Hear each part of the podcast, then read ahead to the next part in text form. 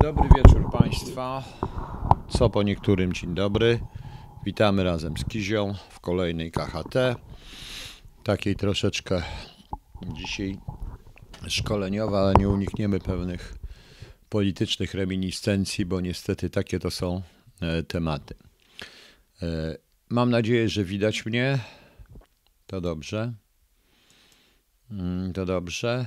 Także zobaczymy, jak to wszystko będzie wyglądać. Proszę Państwa, tak się składa, że e, dzisiaj jechałem do Trondheim sobie i czekając na autobus i słuchałem e, i spadła mi do ręki, właściwie do ręki, do mojego iPhone'a płyta e, Briana Ferry z roku 1999, właściwie 2000 pod tytułem As Times Go By.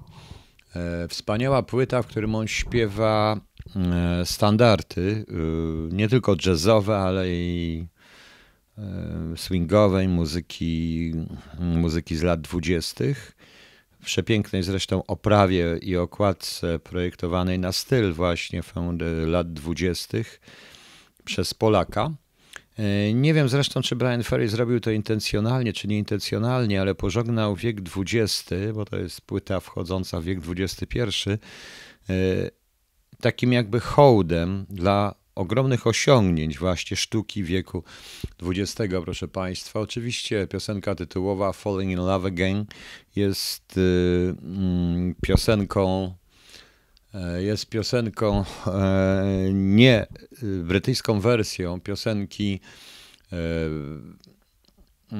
jest to angielski tytuł właściwie i angielska wersja piosenki z roku 1930 z filmu Błękitny Anioł, zwany także, zwanym także znanym jako Niebieski Motyl, filmu właściwie pierwszego większego filmu Marleny Dietrich, e, filmu Józefa von Sternberga, wspaniałego zresztą filmu, wspaniałego zresztą filmu pokazującego jednak e, pewnego rodzaju upadek państwa, zapowiadającego mniej więcej to, co będzie w tle to, co się stanie, upadek jakiejkolwiek moralności, w rezultacie upadek e, pewnego rodzaju wartości. Ze wspaniałą piosenką to jest piosenka typowa z filmu, ale jest na tej płycie również piosenka e, bardzo. Mm, e, znaczy, Falling Love Again nie jest tytułową, przepraszam, jest do tytułowej wrócimy. Jest jeszcze piosenka, proszę Państwa, na tym płycie Miss Otis Regrets. To jest piosenka z, z, z zaśpiewana, mm, właściwie skompowana w 1934 roku przez Cole Poltera. Śpiewana kiedyś przez Betty Midler, e, wspaniale zresztą śpiewana. Piosenka właściwie o tragik, no trudno to nazwać, bo to jest o dramacie w ogóle i tragikomedia. Miss Otis Regrets, Miss Otis Regrets żałuje, że nie będzie mogła uczestniczyć w lunchu, ponieważ e, dzień wcześniej zastrzeliła swojego kochanka i jest w więzieniu, e, a do, z którego wyciągnął ją tłum i chciał ją zlinczować. I ją zlinczował po prostu. Tak to jest. W rzeczywistości Miss Otis nie została zlinczowana. Colporte trochę w tekście, w muzyce troszeczkę w tekście przesadził. Dlaczego o tym mówię, proszę Państwa? No i oczywiście jeszcze piosenka tytułowa. Oczywiście z Time Go By jest słynną piosenką z filmu Casablanca, jednego z kultowych filmów, bardzo zresztą wspaniałego. Dlaczego o tym filmie, a dlaczego o tym filmie sobie w tej chwili e, przypominam? E, dlaczego sobie o tym filmie, o tej piosence i dlaczego ta muzyka tak na mnie troszeczkę wpłynęła, e, ten hołd? Proszę Państwa, Brian Ferry zmienił tylko jedną rzecz. Dodał swój nowoczesny i nowoczesny głos, nowoczesny sposób śpiewania, śpiewania rockowego z Roxy Music zresztą, do E, całkowicie klasycznego i oryginalnego, prawie że oczywiście granego przez muzyków razem z nim w studio. E, klasycznego właściwie wykonanie klasycznych aranżacji tych piosenek.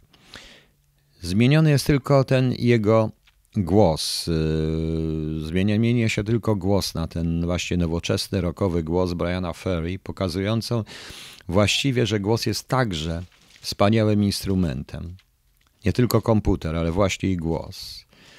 E, odwołałem się również do filmów, bo zarówno Błękitny Anioł, jak i Casablanca to są filmy z czasów, kiedy liczyło się poza scenariuszem, oczywiście, niewątpliwie robionym również przez wspaniałych literatów, a nie przez y, maszyny, scen, maszyny zwane, zwane scenarzystami, ale z czasów, w których liczyła się głównie gra aktorów oraz y, gra światła i cienia, którą sterowali reżyser i operator, a nie programiści komputerowi. Te czasy nie wrócą, a może i dobrze, bo świat musi iść naprzód po prostu. E, Paweł Dobry, o tym właśnie gadamy. I to jest ta puenta, proszę Państwa. Jeśli Państwo nie wiedzą, nie zrozumieją tego, no to trudno, to nie zrozumiecie dalszej, e, dalszej części. E, ci, co są nastawieni tylko i wyłącznie na sensacje typu wywiadowcze, wymieniania nazwisk szpiegów, niech sobie idą. Niech zamkną. Tu mam 312, wystarczy mi 12 oglądających. Nie musi być ich wielu po prostu. Nie musi być ich wielu. Na tym filmie E, nie słychać słabo pani podgłości może swoje te, ponieważ OBS pokazuje mi nawet lekko przesterowany dźwięk. E, po prostu, więc pokazuje mi dobrą głośność e, z tego mikrofonu, więc może rażę podgłościć dźwięk u siebie. Na, tej, na tym oczywiście, na tej płycie jest szereg takich rzeczy. Jest również piosenki, piosenka, jedna piosenka, którą spopularyzował Frank Sinatra. Świetna rzecz. Świetna naprawdę rzecz, proszę Państwa. Dlaczego o tym mówię? Dlatego o tym mówię, że e, my nie zauważamy już tego, co jest klasyczne, bardzo proste czasami. My staramy się również zamienić to, zmodyfikować na za wszelką cenę, nie rozumiejąc, że są to tylko i wyłącznie narzędzia. Ja opowiem później, odpowiem na parę pytań i odpowiem na pewne pytania, na pewne pytania dotyczące odpowiednich, e, dotyczące różnych e, kwestii, o które Państwo zapytacie, między innymi o wypowiedź Putina prawdopodobnie i tak dalej. E, ale zacznę od krótkiego właściwie, bardzo krótkiego wykładu na temat infrastruktury wywiadowczej, czyli przed zaszpiegomanią. Proszę Państwa, wielokrotnie mówiłem Wielokrotnie mówiłem, że największą, że śmiercią kontrwywiadu i największym, pro, największym problemem dla kontrwywiadu generalnie jest szpiegomania, czyli widzieć wszędzie szpiegów. To, co się dzieje w polskiej prasie i w polskich mediach i nawet wśród Państwa dyskusji, jest mm, e, przerażające, e, bo każdy jest szpiegiem, każdy, kto się wypowie, że trzeba się z Rosją i tak dalej, jest szpiegiem, Konfederacja jest szpiegami i tak dalej, i tak dalej. Nie rozumiecie Państwo, że to jest pewien element długofalowych działań wywiadowczych, które mają w rezultacie ośmieszyć, bo jeżeli ktoś wszędzie widzi szpiegów, to nie widzi tych szpiegów prawdziwych. Mają ośmieszyć właściwie i e, właściwie problem mają pokazać, proszę Państwa, również y, w jakimś krzywym świetle, poza tym, proszę Państwa, stworzyć przy okazji jakiś lęk. Lęk, bo wszędzie są służby, wszędzie służby się pchają, wszędzie i tak dalej, i tak dalej i pewną mitologizację służb. To się dokonało do nas. W tej sytuacji okazuje się nawet, że służby, których praktycznie nie ma, zwykli normalni urzędnicy, budzą śmiertelne przerażenie, nie rozumiejąc, że popełni, nikt nie rozumie, że popełniają ogromne błędy. Wszystkie służby popełniają błędy, bo muszą popełnić błędy. Służby, proszę Państwa, to są także instytucje państwowe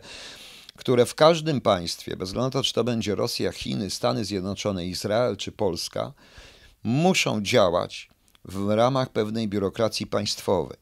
To jest ich słabość, ale to także jest w pewnym sensie ich advantage, jeżeli umie się to wykorzystać, również w pracy operacyjnej.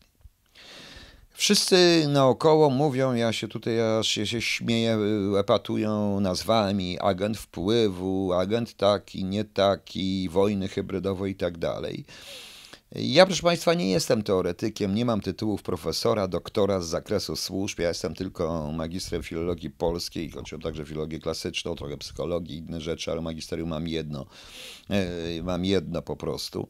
Zamiłowanie jestem historykiem, e, wiążąc literaturę z historią, mając szerokie hobby, włącznie z historią religii i filozofii, też jest to dla mnie bardzo ważne. Jestem po prostu humanistą i Nie będę się licytował z doktorami studiującymi służby specjalne, ponieważ oni się lepiej znają na służbach specjalnych. Ja tylko 30 lat w nich pracowałem od dołu, od łażenia z tak zwanymi piętnastkami, organizowania PZ-ów, odchodzenia z podsłuchami, od zakładania tych podsłuchów w Departamencie Techniki na czyje zlecenie, poprzez później organizowanie różnych działań wywiadowczych, mniej lub ważnych, skomplikowanych, przez analizy różnego rodzaju, do których naprawdę nie stosowałem żadnych myków związanych ze służbami, ale raczej właśnie swoją główną wiedzę z zakresu e, psychologii społecznej, socjologii, troszeczkę i filozofii tego wszystkiego.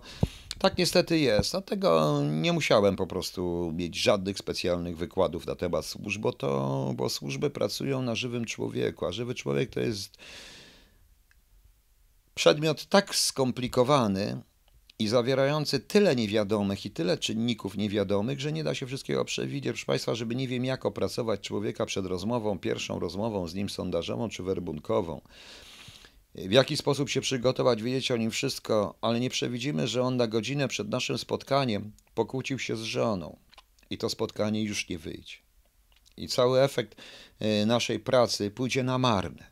Absolutnie pójdzie na marne. Ludzie też nie rozumieją, że przygotowuje się czasami miesiącami siedząc w całej tonie papierów operację, która potrwa 3-4 minuty. I jeśli po pierwszej minucie, jeżeli w ciągu pierwszej minuty pójdzie troszeczkę w sposób taki, jaki przewidywaliśmy, to ona się uda. A bardzo często się nie uda. Niestety, ale to temat na inną zupełnie, e, proszę Państwa, KHT. E, ja jestem, e, ja jestem do, ja jestem, proszę Państwa, jak już powiedziałem, praktykiem i będę praktykiem. A tak a propos, e, kamera stoi z boku, e, więc będę patrzył. A pan tego nie robi? Czyżby? Nie, nie robię, proszę państwa. Nie robię, ponieważ potrafię to, mm, potrafię to mm, rozróżnić. Może dlatego, że jestem praktykiem. Zacznijmy od tego, proszę państwa. Wszyscy szukają ministrów, dyrektorów, ludzi wysoko postawionych e, jako agentury nie rozumiejąc jednej rzeczy, że z punktu widzenia kontrwywiadów wcale nie agent na poziomie ministra jest tym najgroźniejszą postacią, ale cała infrastruktura, która umożliwia mu funkcjonowanie. Generalnie e, nie ma funkcjonowania agentury bez infrastruktury, pełnej infrastruktury wywiadowczej. E, ta,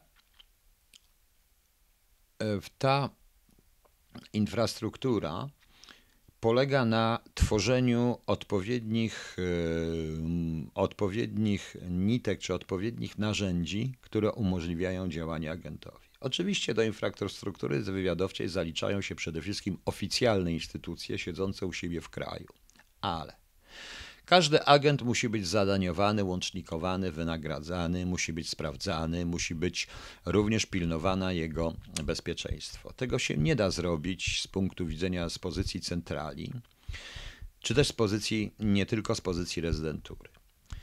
I tutaj wyjaśnię pierwszą rzecz. Podstawowym elementem infrastruktury wywiadowczej Oczywiście jest centrala, ale mówimy o zagranicy, bo wywiad działa na ogół za granicą. Dotyczy to wszystkich wywiadów na świecie jest tak zwana rezydentura. I tu wyjaśniam, proszę Państwa, że rezydentura nie jest budynkiem z napisem rezydentura, nie jest miejscem określonym. Jest to pojęcie bardziej, mówiąc językiem dzisiejszym komputerowym, wirtualne. Otóż rezydentura, proszę Państwa, to jest, mówiąc tak ogólnie, to jest zbiór oficerów i ich źródeł działających na terenie państwa. Oficerowie mogą być e, zarówno oficjalnie, jak i na przykryciach, bo są również oficjalnie na przykryciach, czy w ambasadzie dyplomatycznych, czy też poza ambasadą, czy też mogą to być oficerowie pionu N, chociaż bardzo rzadko ich się kontaktuje z pozycji rezydentury, e, z pozycji właśnie rezydentury. Jak również siły i wszystkie, wszystkie możliwości techniczne do wykorzystania techniczne, które ma rezydentura. Oczywiście w niektórych organizacjach wywiadowczych istnieją fragmenty wewnątrz, istnieją fragmenty e, wewnątrz. E, Marlinda, o co pani mnie pyta? To śmieszne. Istniejące, istniejące e, wewnątrz na przykład ambasad, tak, i to jest w kilku organizacjach rzeczywiście wydzielone, gdzie jest napis tutaj strefa, do której nikt nie ma wstępu, tylko ci oficerowie, którzy tam pracują, ale tak się dzieje w wypadku bardzo dużych organizacji, z których część personelu jest jawnych i zakłada, że część personelu zostanie ujawniona, czy została ujawniona kontrwywiadowi. Oni również zbierają na siebie e, działania tego kontrwywiadu. Natomiast zupełnie nieznane są ich źródła, tak na dobrą sprawę. E, infrastruktura wywiadowcza, mówiąc w skrócie i siląc się na e, pojęcie jakiejś krótkiej definicji, są to wszystkie te siły i środki, wszystkie te siły i środki przeznaczone do obsługi agentury zagranicznej. Bardzo proste. Siły i środki to mogą być zarówno ludzkie, jak i materialne, czyli efektem, czyli elementem rezydentury wywiadowczej będą również mieszkania konspiracyjne. Elementem, elementem e, infrastruktury wywiadowczej będą także łącznicy, będą także oficerowie, którzy, którzy mogą nie znać źródeł, ale którzy muszą zapewnić obsługę techniczną tego źródła, czyli zabezpieczyć, czy zabezpieczyć na przykład legendę oficerów jeżdżących na spotkania. To będą również oficerowie, którzy prowadzą czyste fizyczne wręcz, bardzo proste działania techniczne, jak umieszczenie podsłuchów, jak umieszczenie różnych rzeczy, jak zabezpieczenie techniki na przykład. To będą również oficerowie odpowiedzialni za łączność. To wszystko jest infrastruktura techniczna, infrastruktura, infrastruktura wywiadowcza, proszę Państwa. E, ja kiedyś napisałem taką analizę, w jaki sposób Rosjanie budowali tą infrastrukturę wywiadowczą nielegalną tutaj w Polsce po 1989 e, roku. Między innymi poprzez e, różnego rodzaju KS, KS-powców, którzy nie wykonywali sensu stricto działań wywiadowczych, ale zapewniali na przykład mieszkania, ewentualnie możliwości finansowe, finansowania, czyli, czyli legalizacji pieniędzy dla prawdziwych źródeł. To mniej więcej zaczęło się w 1988 roku, kiedy Rosjanie e, zaczęli do Polski emigrować i mieli, zauważyłem, e, stworzyliśmy wtedy taki model, nie w 88, troszeczkę później, w 92, trzecim roku stworzony został taki model. Ja sam uczestniczyłem w jego tworzeniu, właściwie tego stworzyłem. E, taki model na tamte czasy, tak zwanego KSP. To byli ludzie, którzy mieli, byli w okolicach 35-40 lat którzy przyjeżdżali tutaj z jakąś niby zaoszczędzoną gotówką, których jedyną motywacją była motywacja ekonomiczna, nie polityczna. Właśnie ekonomiczna, Związek Radziecki się wali, jest u nas coraz gorzej i którzy mieli w swoim życiu niegroźny epizod KGB. Na przykład ktoś był przewodniczym wycieczki i KGB do niego podeszło, ktoś był po prostu, ktoś był w szkole KGB, ale mu się nie podobało, ktoś był w Afganistanie i tak dalej. Wiadomo, te służby sprawdzają.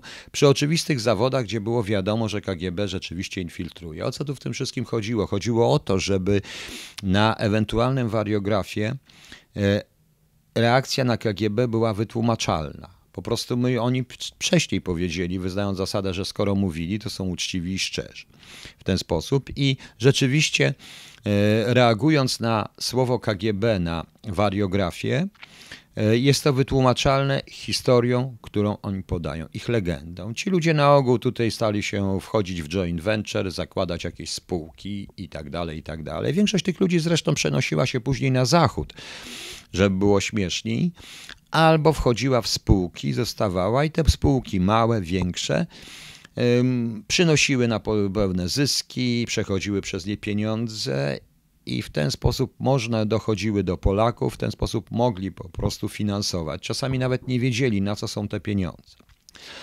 Problem z tą infrastrukturą wywiadowczą również polega na tym, że ogromna część ludzi zaangażowanych w tworzenie takiej infrastruktury robi to nieświadomie, nie wie o tym.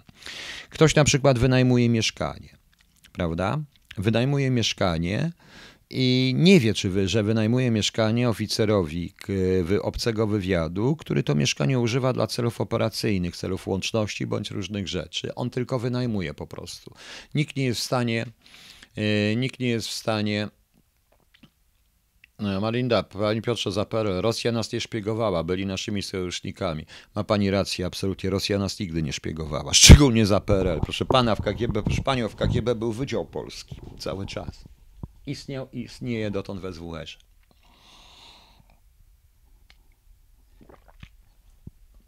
No, tylko naiwny może tak sądzić, albo ktoś, komu kazano tak mówić. Po prostu.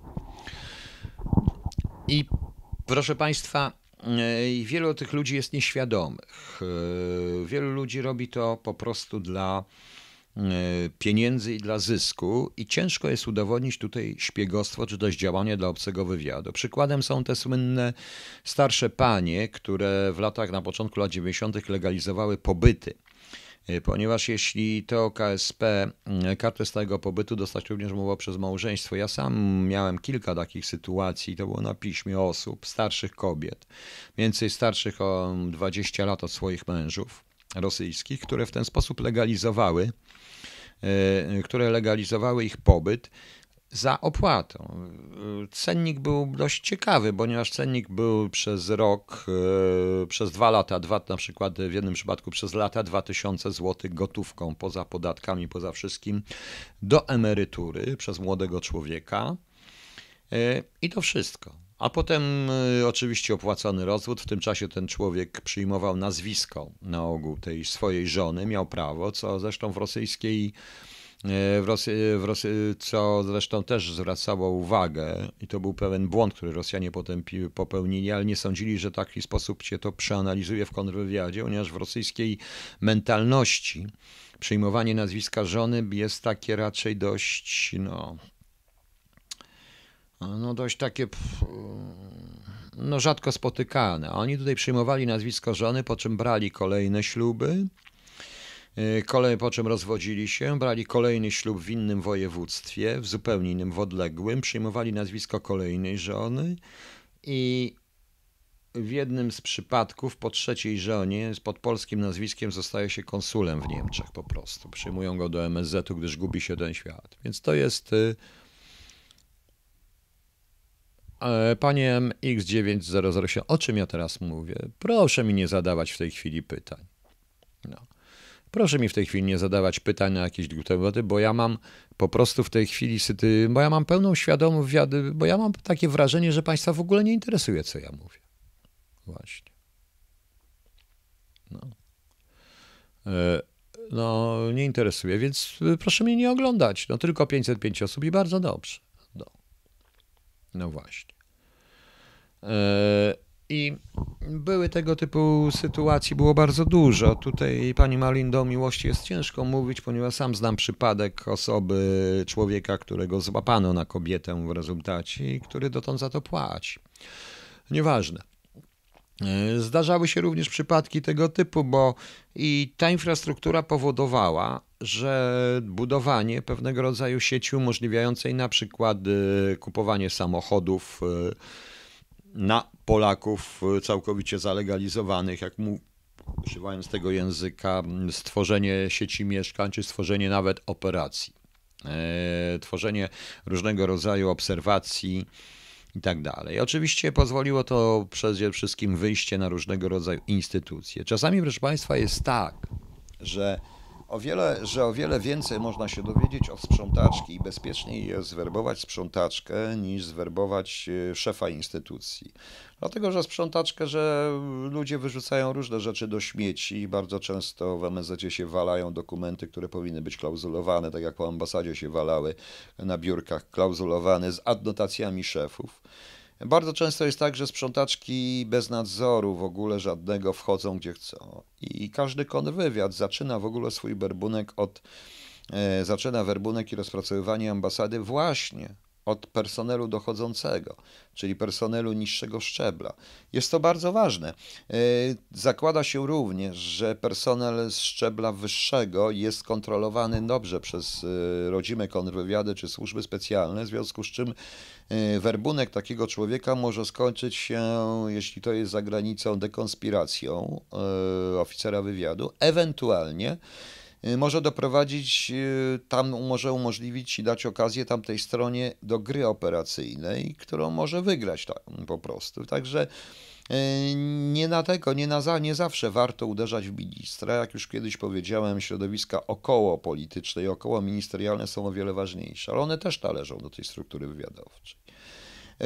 W wypadku Rosjan bardzo często były to inwestycje, które troszeczkę bywały bez sensu I też jest ciężko udowodnić wtedy szpiegostwo, bo bierze się na przykład pana, który jest początkującym dziennikarzem czy literatem, oferuje mu się pieniądze na jego gazetę, jego dziennik, na jego publikację, on te pieniądze bierze. On te pieniądze bierze, jest szczęśliwy, może publikować, może tego. W pewnym momencie właściciel tych pieniędzy mówi, co ma pisać. On się albo on wie, że jak się nie zgodzi, no to w tym momencie traci to wszystko, co niby zapracował i straci nazwisko, więc woli biec brnie dalej.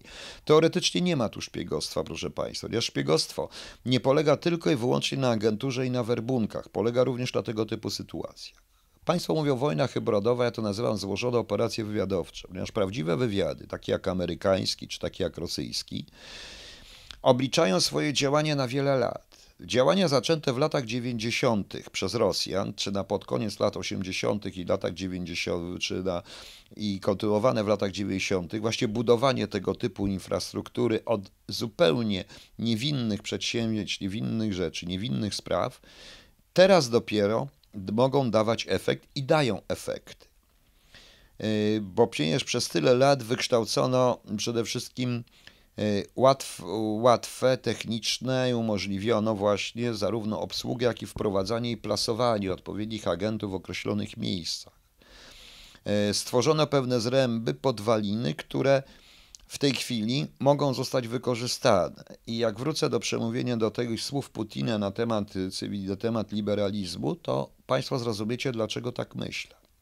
E, e, to są zawsze działalności długofalowe. Wojna hybrydowa, jak ktoś uważa, jest wojną, jak ktoś mówi, bojowy jest, jest po prostu pojęciem, no dobrze, pojęciem, które funkcjonuje, ale nie jest to pojęcie jednorazowe. Nie ma, że wojna już wybucha i tak dalej, i tak dalej. To jest po prostu w pewnym momencie zaczyna działać cała infrastruktura wywiadowcza i zaczyna ją, i która, która została budowana przez lat 20.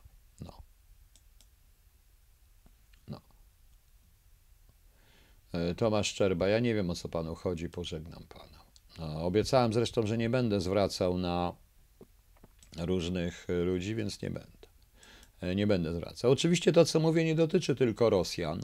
E, to, co ja mówię, tylko dotyczy również e, innych krajów, nie tylko Rosjan, ale głównie. Zresztą mówiąc to otwartym tekstem, ja osobiście uważam, że od początku istniało bardzo ciekawe porozumienie, ciche, pomiędzy Rosją a Niemcami w celu wspólnych działań wywiadowczych właśnie na terenie Polski. No. Właśnie. No. E na przykład to, że w tej chwili pojawiają się u mnie ludzie, którzy za wszelką cenę usiłują zmusić mnie do tego, abym przestał nadawać i przestał pisać i zajął się czym innym, nawet tylko i wyłącznie pracą na budowie, łącznie zresztą, e, no ale o tym nie będę mówił, to świadczy o tym, że w pewnym momencie w coś musiałem trafić. Domyślam się w co. E, musiałem trafić, proszę Państwa, i za wszelką cenę chcą mnie zmusić niektórzy do zamilknięcia. To się nie uda, proszę Państwa, nie mam zamiaru zamilknąć, szczególnie po spotkaniu wczorajszym i dzisiejszym w Trondheim, kiedy zorientowałem się, że jednak jestem Państwu i ludziom coś winien. I muszę to zrobić po prostu.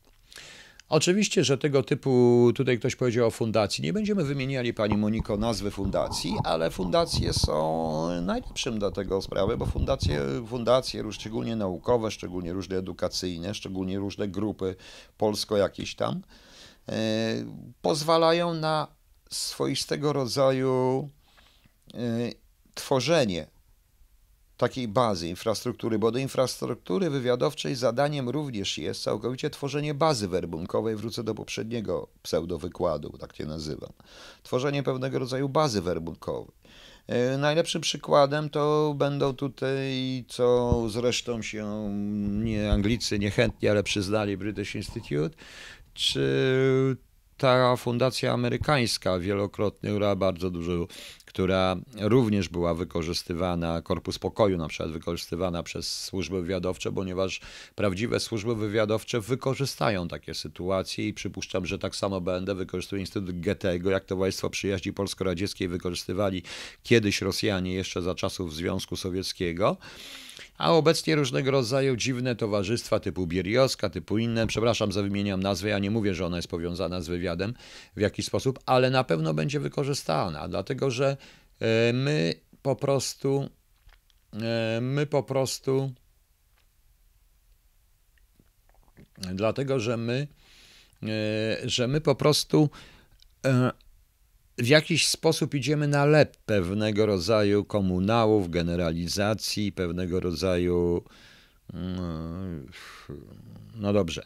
E, uważam, że Rosjanie, jak i Niemcy, jak i po trochu Amerykanie rozpracowali nasz i naszą psychologię, szczególnie psychologię klasy rządzącej, w sposób dokładny. Przeanalizowali dokładnie. Muszę powiedzieć, że żadna operacja wywiadowcza nie e, nie, zacz, nie zaczyna się bez kompletnej analizy, konkretnej i bardzo wnikliwej analizy posiadanych sił i środków, w tym również możliwości użycia infrastruktury, takiej dziwnej jak mieszkania, bilety autobusowe, również rzeczy, które się Państwu wydadzą niebondowskie i niepoetyczne, ale tak to jest.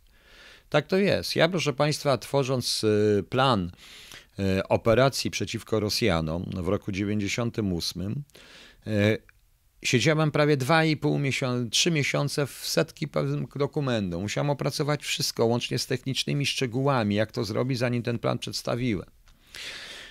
Ku mojemu zdziwieniu generał Nowek Zawiery zakręcił, za ten, ten plan yy, zatwierdził i to poszło. Przestanie wtrącali się i to poszło, proszę Państwa. No.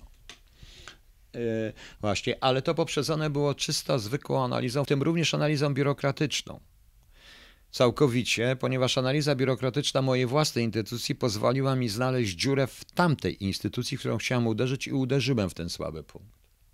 Po prostu tak było. No.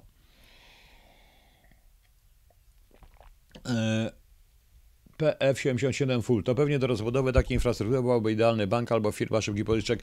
W pewnym sensie, oczywiście do legalizacji pieniędzy, proszę Państwa. Problem tylko polega na tym, że te firmy są na te pożyczki są, te firmy są nacenzurowane. Musicie też Państwo wiedzieć, że nie do końca. Wywiad nie lubi, korzysta oczywiście i Rosjanie to mocno korzystali ze środowisk przestępczych, ale y, środowiska przestępcze są nie do opanowania. I wielokrotnie było tak, że wycofanie się pewnego parasola, y, środowiska przestępcze zawsze usiłowały się uwolnić, mafie to się wpada, to wpada się w pewną pułapkę, w którą wpadło również w 60 latach CIA w stosunku z mafii, do mafii. Tak samo wpadli troszeczkę Rosjanie, ponieważ lokalna policja i lokalne te, czyli w tym przypadku polskie, w roku 2000 w momencie rozwiązania łopu miały ogromny sukces w, naprawdę w zniszczeniu mafii w tym momencie, w tym i rosyjskiej. Oczywiście, proszę Państwa. No. Pan Madek, ale ja ile ja film? Panie, panie, a ile ja film widziałem? Ja wiem o tym, ile film widziałem i tak to jest. E, panie Piotrze, czy to prawda, że ambasada? Tak, to prawda. Ambasada w większości wypadków realizuje działania wywiadowcze, nawet jeżeli, proszę Państwa, nie, to nie znaczy, że wszyscy są tam oficerami wywiadu bądź źródłami wywiadu. Po prostu musi. Jest to wkalkulowane w koszta.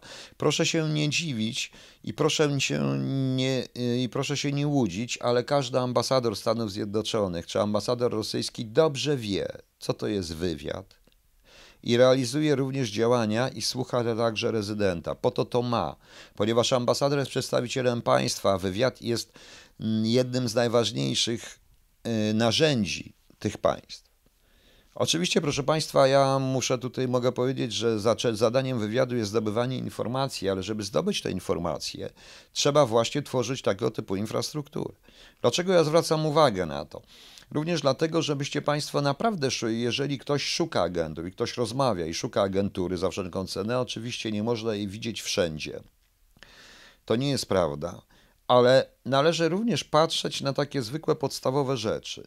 Czy na przykład łatwość w zorganizowaniu spotkania gdziekolwiek, to jest ogromna rzecz, bo organizacja spotkania z agentem za granicą, czy z jakiegokolwiek spotkania z kimś, kto jest na agenta, wymaga y, bezpieczeństwa. Każdy wywiad jest, ma paranoję, na, jest paranoiczny, jeżeli chodzi o bezpieczeństwo oficerów. To jest prawda, więc nie pozwolą zrobić, zrobić spotkania. To nie są spotkania prywatne, każde spotkanie musi zostać zatwierdzone przez jakiegoś tam szefa.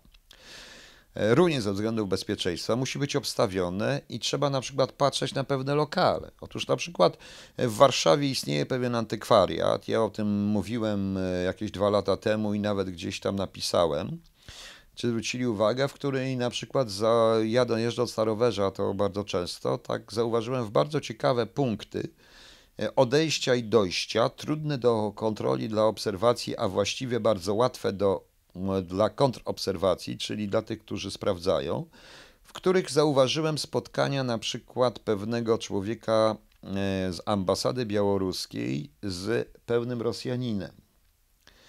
Akurat w tym antykwariacie, proszę Państwa, potem, po potem poszło dalej. To jest czynny antykwariat i normalnie, to ja też dziwię się, to były dwa pytania. On jest w takim miejscu, w którym Wiecie Państwo, w Polsce i to wszędzie na świecie księgarnie i antykwariaty, szczególnie antykwariaty, nie są opłacalnym y, biznesem i on tam się utrzymuje w bardzo drogim miejscu. Wokoło wszystkie sklepy się zmieniały, bankrutowały z 10 lat, a on tam trwa. On został w latach 90. przejęty, a właściwie za, po, jednej, po jednej z, z instytucji y, komunistycznych jeszcze PZPR, znaczy nie PZPR, tylko PRL, został przejęty i prowadzony jest przez człowieka, który uzyskał kartę stałego pobytu. To też jest ciekawe miejsce. Ten człowiek prawdopodobnie nie jest świadomy, on tylko wie, że coś będzie się działo i on nie jest świadomy, nie prowadzi żadnych działań wywiadowczych. Jemu ciężko będzie udowodnić szpiegostwa, on tylko zapewnia możliwość działania tych Yy, i zawsze może mówić, że nieświadomie. Zapewnia możliwość na przykład bezpiecznej łączności czy bezpiecznych spotkań. Również bezpiecznego przekazywania materiału, bo na przykład w takim antykwariacie przekazać pieniądze w gotówce, a w niektórych krajach to można, e, przecież jest bardzo łatwo, bo wystarczy tylko, że przyjdzie i kupi określoną książkę, którą antykwariusz wie. No właśnie. Więc zobaczymy. Anna Dudka, czy pan jest normalny, czy nie? Także nie, nie jestem. Także wiecie Państwo, tak to mniej więcej to może wyglądać. Y, jak pan skomentuje tekst mówiący, że w służbach specjalnych jest miejsce tylko dla ekstrawertyków, tak zwanych dusz towarzystwa brednia, gdzie miejsce na dla introwertyków, analityków, to jest właśnie duży błąd, co się mówi. Nie, proszę państwa, tak się mówi, że nie mogą być ludzie wrażliwi. Ja jestem empatą, jestem człowiekiem dość wrażliwym i to mi pomagło, pomogło w tych służbach. To jest kwestia pewnego nastawienia. Ja pracowałem dla Polski. Wróg Polski inaczej się traktuje wroga polskiego, a inaczej się tych, których ci wmawiają, że jest wrogiem. Nie należy się bronić. Ja nigdy nie dałem sobie wmówić żadnej władzy, kto jest wrogiem. Sam to oceniałem na podstawie analizy tego, czy działa przeciwko Polsce, czy nie. E, wrażliwość na człowieka jest bardzo ważna, bo jeśli w trakcie pierwszego spotkania, a w ciągu pierwszej minuty spotkania nie wyczuję tego człowieka, nie wyczuję, czy jest sens rozmowy z tym człowiekiem, czy właśnie tego, czy on się rano coś ci pokłócił i tak dalej, to nie ma sensu dalsza rozmowa. To jest kwestia empatii, kwestia wrażliwości. Ale cóż, no. E, e, no, wiele rzeczy może się zrobić, trzeba się tylko tym zająć. Oczywiście kontrolowanie tego z punktu widzenia konwiadu jest bardzo trudne, ale myśmy się również zajmowali takimi sprawami. No. Anna Dudka, dziękuję panu. Nie wiem za co pani mi dziękuje. Niech będzie. No. E, Wielokrotnie zresztą ja z, tym, ja z tym walczę, proszę Państwa. Ja z tym absolutnie walczę. E, walczę, e, proszę Państwa, niesamowicie z tym wszystkim, e, z tego typu pojęciem, bo to krzywdzi wielu ludzi. Wielu ludzi jest po prostu naiwnych i naiwnie uważa, że ktoś, kto poklepie po ramionach, jest naprawdę na skocha, że dogadanie się że z Rosją oznacza, że jak Rosjanie będą kupować nasze jabłka, jak im odpuścimy, jak i tak dalej, i tak dalej, nie rozumiejąc na czym polega rzeczywiście poprawa stosunków z Rosją i, i na czym to wszystko polega. I to wynika również z, z utożsamiania na przykład narodu rosyjskiego z e, rządem rosyjskim przez wielu, mm, przez wielu Polaków, e, bo ja się zgadzam, że Rosjanie to fajni ludzie, ja ich też bardzo lubię i nie jestem rusofobem, jestem kremlofobem, ale mówię rusofobem dlatego, że Kreml to jest Rosja, tak prawdę mówiąc. Ja w następnej, w drugiej części tego, przy okazji mówiąc o czym innym, wrócę do tego wszystkiego, bo chciałem powiedzieć troszeczkę jeszcze o serialu e, Czernobyl e, i Nie tyle o zachęcić Państwa, co ostrzec. MX900, czy Pana interesuje to, co ja mówię? Czy Pan będzie mi zawsze przegradzał, mm, dając pytania nie na temat? Chce Pan się czegoś dowiedzieć? Ktoś Panu kazał, gdzieś Pan pisze notatkę, przepraszam za złośliwość, to Pan to powie. Niech Pan mi przedstawi wszystkie pytania, ja zrobię KHT, żeby wszyscy słyszeli tylko odpowiadając Pana pytania, że Pan napisał pełny raport, notatkę, chciałbym tylko wiedzieć dla kogo. Ok? Rozumiemy się, proszę Państwa? Proszę mi wybaczyć taki złośliwy żart, ale ostatnio bywam e, troszeczkę złośliwy. E, trudno. No. E, Anna Dudka, to ja się zapytam, dlaczego Pani uważa, że jestem nienormalny. To ciekawe.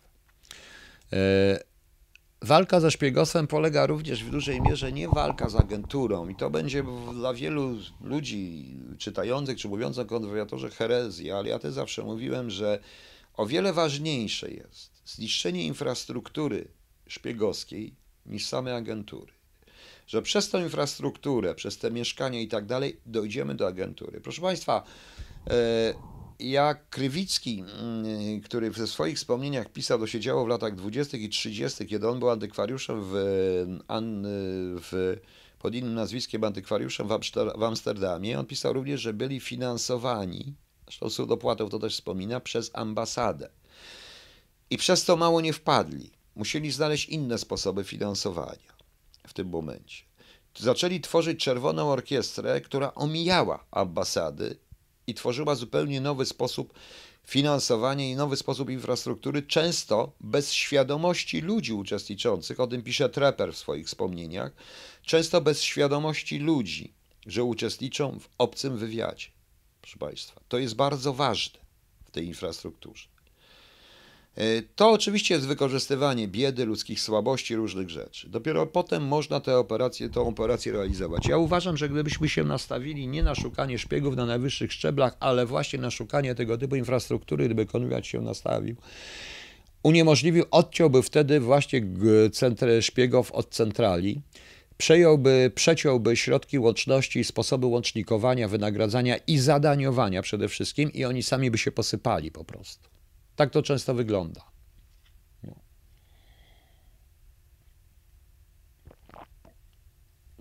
To dlaczego za komuny łapano dziesiątki szpiegów rocznie, a teraz nic? Pani Marlindo, za komuny tej głębokiej łapano, złapano nawet tysiące szpiegów rocznie. Ja przypomnę lata 50. i czasy stalinowskie, gdzie każdy, kto się nie zgadzał z PRL-em i był niewygodny dla PRL-u i dla partii komunistycznej, i dla ruskich, był szpiegiem. No. Właśnie. Woda słodka. Jakim cudem państwie wiadowcza nie dotyka rosyjskiego, nie będę sobie tego brać. Woda słodka, no ale ja jestem przykładem, że mogły powstać. I powstały. Po prostu ja jestem zawodowcy. No. no. Komeste, jak dorosły i zdrowy chłop może zarabiać 6 zł, nawet bez wykształcenia. To jest nieudacznik, nie facet. Zaraz, przepraszam, o mnie pan mówi? O mnie pan mówi? E, bo nie wiem o kim pan mówi. Ja zarabiam, e, ja dostaję mniej po prostu. Więc proszę Państwa, nie wiem, czy ten króciutki wykład, e, jak to złożycie razem, to może kiedyś rzeczywiście napiszę taki krótki podręcznik kontrwywiadu dla wszystkich, mówiąc, pisząc o tym między innymi właśnie na ten temat, ale żeby nie przedłużać i nie gadać Państwu głupot dłużej i nie, i nie nudzić, to jest właściwie wszystko na ten temat. Wszystko. Resztę sobie Państwo wyobraźcie i przykładajcie rzeczy. Dwie główne zasady. Timeo danaos et dona ferentes, czyli strzeżcie się Greków nawet gdy przynoszą dary, jest chyba największym, najlepszym zabezpieczeniem konwiadowczym, bo czasami warto odmówić pieniędzy i możliwości, które ktoś oferuje, żeby potem nie znaleźć się jak niektórzy w sytuacji bez wyjścia. Właśnie. E, proszę Państwa. No. Mm, dobrze. Teraz powiedzmy o jedno i teraz wrócę do, e, bo to się wszystko razem z tym wiąże, proszę Państwa. Bo to razem się wszystko z tym e, e, wiąże, z tą infrastrukturą przygotowaną, przez którą można wpływać. Otóż, proszę Państwa, słowa Putina na temat liberalizmu są dla mnie słowami dość nie tyle przerażającymi, co bardzo cynicznymi, ironicznymi, proszę Państwa są sami słowami dowodą, które padły do właśnie teraz, które dowodzą na to, iż w całej tej zabawie z uchodźcami, multikulturowością, zielonymi, ekologią, różnymi innymi rzeczami, aktywnie brały udział i kontynuowały swoje operacje służby rosyjskie, które zaczęły w latach 70. już to robić w KGB. Kontynuowali to później w latach 90. i w latach 2000. Bo kiedy te słowa padają? Wtedy, proszę Państwa, i Rosjanie mają świetnych analityków, kiedy społeczeństwa, tak naprawdę społeczeństwa zachodnie, francuskie, niemieckie, społeczeństwo szwedzkie, zaraz coś Państwu powiem ciekawego, społeczeństwo szwedzkie jest, y, jest tą multikulturowością zmęczone, a wręcz czuje się zagrożone odejściem od tradycji, kiedy doprowadzono do sytuacji, w której rządy, złożone zresztą z trockistów z roku 68 generalnie, zaczynają przesadzać, bo przesada w każdą stronę jest szkodliwa. E, oczywiście ci, którzy są przeciwni niektórym tam sprawom, nie oznacza, że oni są przeciwni uchodźcom, rasistami i tak ale część tych społeczeństw martwi się o te wartości, które im się na siłę zabiera. Proszę Państwa. Bo proszę zobaczyć, to jest Szwecja, Francja, Niemcy. W Szwecji ostatnio SAPO, dobrze wymawiam, czyli wymawiam, wydaliło iluś tam imamów, uznając, że jest to gra rosyjska. W latach 70. to się zaczęło, a w latach 80., szczególnie na początku lat 80., apogeum było wraz ze SDI Reagana i rozmieszczaniem krusów i pershingów, o czym zresztą świetnie jest w filmie Deutschland 83 powiedziane i to jest prawda, że część tych tak zwanych ruchów protestacyjnych przeciwko i blokowaniem baz, i to dało dużą rzecz, i tworzenie anarchii w społeczeństwie było rzeczywiście inspirowane przez y, Stasi, czytajcie przez KGB i przez wywiady, y, wywiady krajów Układu Warszawskiego. To zostało chyba, to było jednak kontynuowane dalej. E, to dalej zawsze można kontynuować, przepraszam, to było kontynuowane. E, doszło, doszło do sytuacji, ja to zresztą mówiłem, w którym zwykłe społeczeństwo, normalni, zwykli ludzie zorientują się w tej przesadzie. E, rozmawiałem przedwczoraj, bo tu w hotelu też mieszkają różni, gdzie ja mieszkam, w Trondheim, pod Trondheim, Hammer, mieszkają e, moi, mieszka mm, akurat zatrzymało się dwóch szwedzkich hydraulików, autentycznych Szwedów. I na papierosie rozmawiałem z nimi po angielsku, którzy mi opowiadali mniej więcej tak, i mówili takim językiem, jak mówią najgorsi chyba tych, co się określa w Polsce nacjonaliści, rasiści, różni inni. Oni nie chodziło im o to, że oni nie lubią czarnych i czy lubią. To nie o to chodziło. Chodziło im o to, że oni e, obawiają się o swoją, szwe, a, a swoją tradycyjną szwedzką wikingowską, czy tam jakąś inną skandynawską kulturę, proszę Państwa. Jeśli Pan wspomniał Czerwonej Brygady, to proszę wspomnieć również o Bader Meinhof i Rote Front. E, to jest bardzo ważne, jeżeli chodzi o Niemcy. To jest ewidentny przykład, tym bardziej w latach 80. E, mm, ja sam miałem pewną historię, która dawała, która mogłaby uzasadnić, dlaczego, że e, Czerwona Armia była, czy Czerwony Front, czy Czerwona Armia, był, czy RAF w ogóle była była w jakiś sposób sponsorowana przez Stasi i między innymi niektóre struktury podziemne w Polsce były użyte do ukrywania tych ludzi przed e, wywiadem niemieckim na przykład. E, będę po prostu. Ale nieważne, do tego nie chcę na ten temat mówić na razie. I myślałem również i rozmawiałem również z paroma ludźmi tak naprawdę zwykłymi pracującymi E, z Wielkiej Brytanii, Brytyjczykami czy z Francuzami. Wiem również z różnych, z różnych przesłuchów, że w policjach i służbach, na przykład francuskich, niemieckich, czy też nawet skandynawskich, w tym wypadku szwedzkich, jest bardzo duża opozycja wobec rządu. Oczywiście służby tego typu muszą zawsze postępować dla państwa, ale opozycja jest, proszę państwa.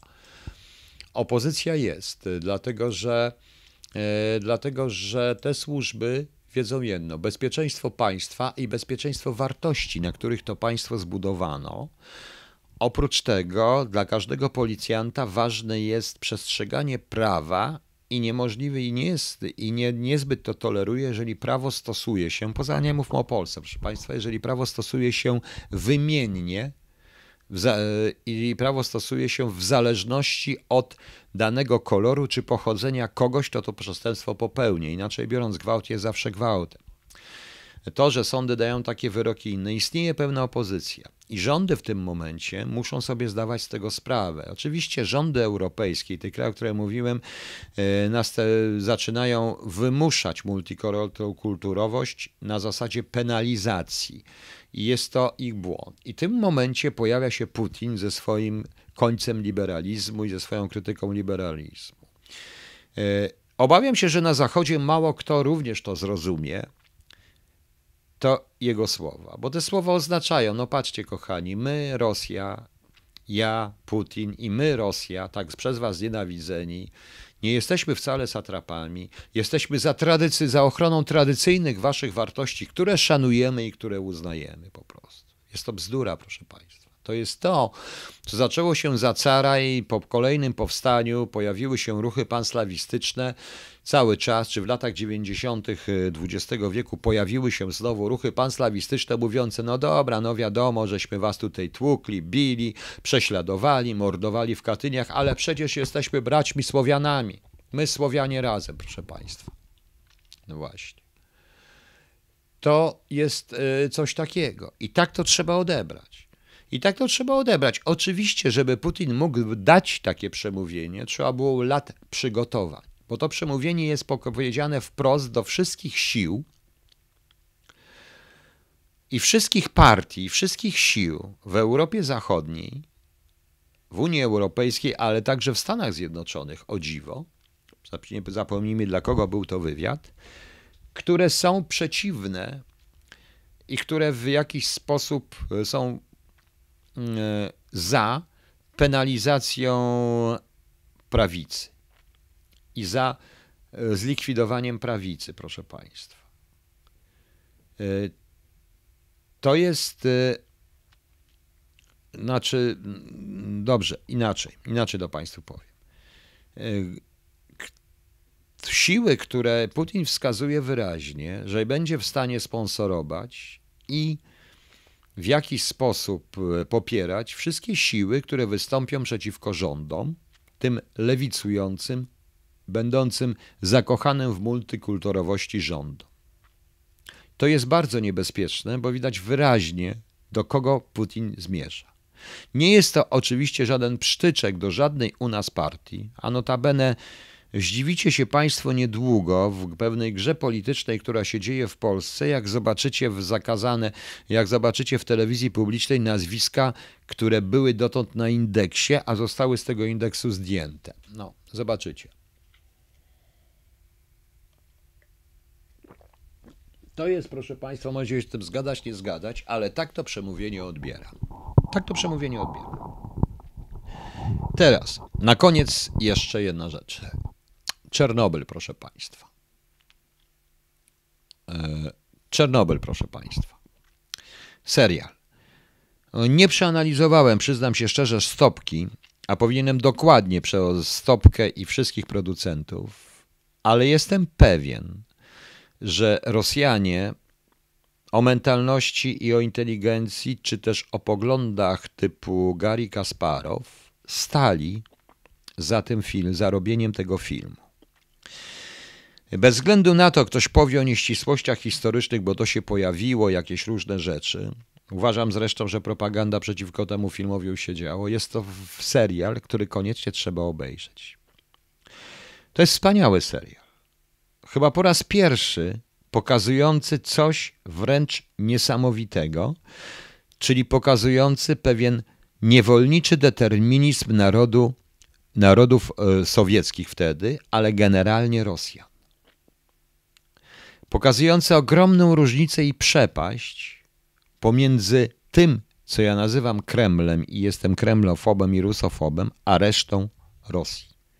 Niestety, Rosjanie dali się przez wieki, a szczególnie przez ostatnie lata, przez lata działań takich ludzi jak, jak car, jak ostatni car, jak Stalin, jak Breżniew, jak Putin, troszkę jak Gorbaczow, który w tym filmie zresztą pokazywany, pokazany zresztą jako dość ciekawa marionetka, bo chyba tak było. Zresztą pokazana jest ściema tej całej przemiany w ogóle, jaka tutaj istnieje. W tym, tak odczytałem tego filmu. Niestety dali się sprowadzić do roli posłusznych niewolników o determinacji, o zdeterminowanych tylko i wyłącznie złym losem. Oni nic nie oczekują od władzy. Oni chcą, żeby ta władza była, ponieważ kochają baciuszkę cara bez względu na to, jaki jest. Nawet ci, którzy są teoretycznie przeciwnikami, Rosjanie, są tutaj pokazani całkowicie bez siły sprawczej. E, są tutaj niesamowite sceny w ogóle, prowadzące, pokazujące zresztą, w jaki sposób się urabia człowieka. Warto to zobaczyć, ja nie chcę tu spoilerować. Odebrałem ten film, a oglądam go w tej chwili drugi raz, ten serial, bo muszę go obejrzeć drugi raz, za jeden z najlepszych produkcji w ogóle lat ostatnich. Szkoda tylko, że nie został on, nie został on tak dokładnie przedstawiony polskiemu telewizowi przez telewizję publiczną. Tu widać wyraźnie. Ja osobiście uważam, że największa w tej chwili dla każdego wywiadu na świecie, o, które, o którym mnie słucha, jeśli mnie jakikolwiek wywiad słucha jakiegoś Wrońskiego, którego uważają za kretyna, idioty i w ogóle za kogoś tam, jeżeli ktoś mnie słucha z tych wywiadów, to nie warto marnować pieniędzy w wielu wypadkach na to, na wykrywanie rosyjskiej broni, czy rosyjskich tych wszystkich atomówek i tak dalej, czy marnować na szpiegów szpiegujący Kreml, bo to da się załatwić. Ale warto wydać pieniądze na zbudowanie szeregu ośrodków, które będą leczyć Rosjan, w cudzysłowie oczywiście, i to operacyjnie, robić takie wyłomy, aby uświadomić im ich podmiotowość, a nie przedmiotowość. Trzeba Rosjanom pokazać i nauczyć Bułhakowa, a nie Dostojewskiego. Ponieważ Dostojewski, wbrew pozorom, i to jest taki paradoks Balzaka, on Rosjan traktuje w, w sposób podmiotowy. Absolutnie podmiotowy. To są podmioty. To są przedmioty, przepraszam, Rosjan w sposób przedmiotowy. Pokazując ten właśnie niewolniczy determinizm. Natomiast Bułhakow, stawiając to w krzywym zwierciadle, pokazuje jednocześnie takich Garich Kasparowów, proszę Państwa. To jest dopiero ciekawe. To, co może się Państwu wydawać, że to jest śmieszne, że ktoś się porusza z łotyką na słońce i jakiś tam nikomu nieznany, nikomu niepotrzebny, malutki tam pstrynka pracująca jako pracownik fizyczny na dachu, y, mówi w tej chwili rzecz, która moim zdaniem powinna być rzeczą podstawową w we wszystkich tych i to o tym uprzedzam, bo Rosjanie też prawdopodobnie to zakładają i będą to niszczyć. Dlatego na przykład się zabezpieczyli różnego rodzaju ustawami przed fundacjami rodzaju. Najgorszą bronią przeciwko Kremlowi jest obudzenie się świadomości Rosjan jako podmiotu, a nie jako przedmiotu. Rosjan jako tej masy, nie jednostek. Tak było za Jelcyna, to się zaczynało budzić, dlatego musiał pojawić się Putin. Bo jeśli Rosjanie obudzą tą podmiotowość u siebie i nie dadzą się zmanipulować przez kolejnych Leninów, Stalinów, Putinów czy innych tam Gorbaczowów, to wtedy, proszę Państwa, zniknie to imperium zła. Proszę mi wierzyć, zniknie. I na poziomie jednostkowym Rosjanin do pewnego momentu jest y, naprawdę partnerem do dyskusji, do rozmów i wspaniałym człowiekiem, dopóki nie przypomni sobie i nie uświadomi sobie nagle, no dobra, ale ja i tak muszę tam wrócić. Chodzi o to, żeby w tym momencie, kiedy on będzie z państwem rozmawiał w ten sposób, mając pełną świadomość od początku, że on tam wraca. Nie musi, ale wraca tam z chęcią. I to jest także doświadczenie z moich kontaktów z Rosjanami. Także naprawdę proszę mnie traktować jako rusofoba na poziomie jednostkowym. Tak uważam. Mogą się Państwo ze mną zgodzić, czy nie. A ciekawe, czy Państwo się e, zgodzicie. Ale to nie ten Tołstoj konfederat barski, nie Lew Tołstoj, tylko Aleksy Tołstoj napisał Aelitę, więc proszę nie mówić, to bardziej komuniści zrobili z e, Aleksego Tołstoja potomka i kontynuatora Lwa Tołstoja, bo zdaje się, że Lew Tołstoj się przewracał w grobie na myśl o Alekseju Tołstoju, który napisał głupie książki zresztą, które też czytałem niestety. No. Komeste, nie wiem o co chodzi. Ale ja mam jakieś książki trochę. To nie cztery odcinki, tylko cztery tomy Wojny i Pokoju, bo to było w czterech tomach. No. E, no właśnie. Także, proszę Państwa, mam pewne pytanie. Dobrze. Ktoś tu nie ma czasu, nie będziemy wracać. No więc e, nie wiem, czy Państwu się podobało to, co ja mówię, czy nie. Właśnie. Czy nie? Czy Państwo by. Czy Państwo chcieliby na tym pomyśleć? Oto Umpernikiel, tak jasne, zajęcyna pana zdaniem. Nie, to nie, nie, nie, to był, ja powiedziałam częściowo, ponieważ akurat tak się składa, że za Jelcyna zaczęły powstawać różne niezależne myśli i ośrodki, niezależne od Kremla. Tylko, że właśnie sytuacja ekonomiczna, spowodowała, że Jelcyn w ten sposób skończył, jak skończył. Więc niech pan nie będzie złośliwy i niech pan nie będzie taki krytyczny, bo nie ma pan racji w tym momencie. Ja mówię o zupełnie czym innym. Nie analizuję rządów Jelcyna, ja pokazuję w pewnym sensie psychologię narodu. Proszę Państwa, chcąc łapać szpiegów jakiegokolwiek kraju, trzeba poznać psychologię narodu, z którego ci szpiedzy pochodzą. Bez tego się nie złapie szpieg. No ale no nieważne. No. Ja mogę tak myśleć, dla wielu to jest tylko kwestia papierków i urzędników. No tak to jest.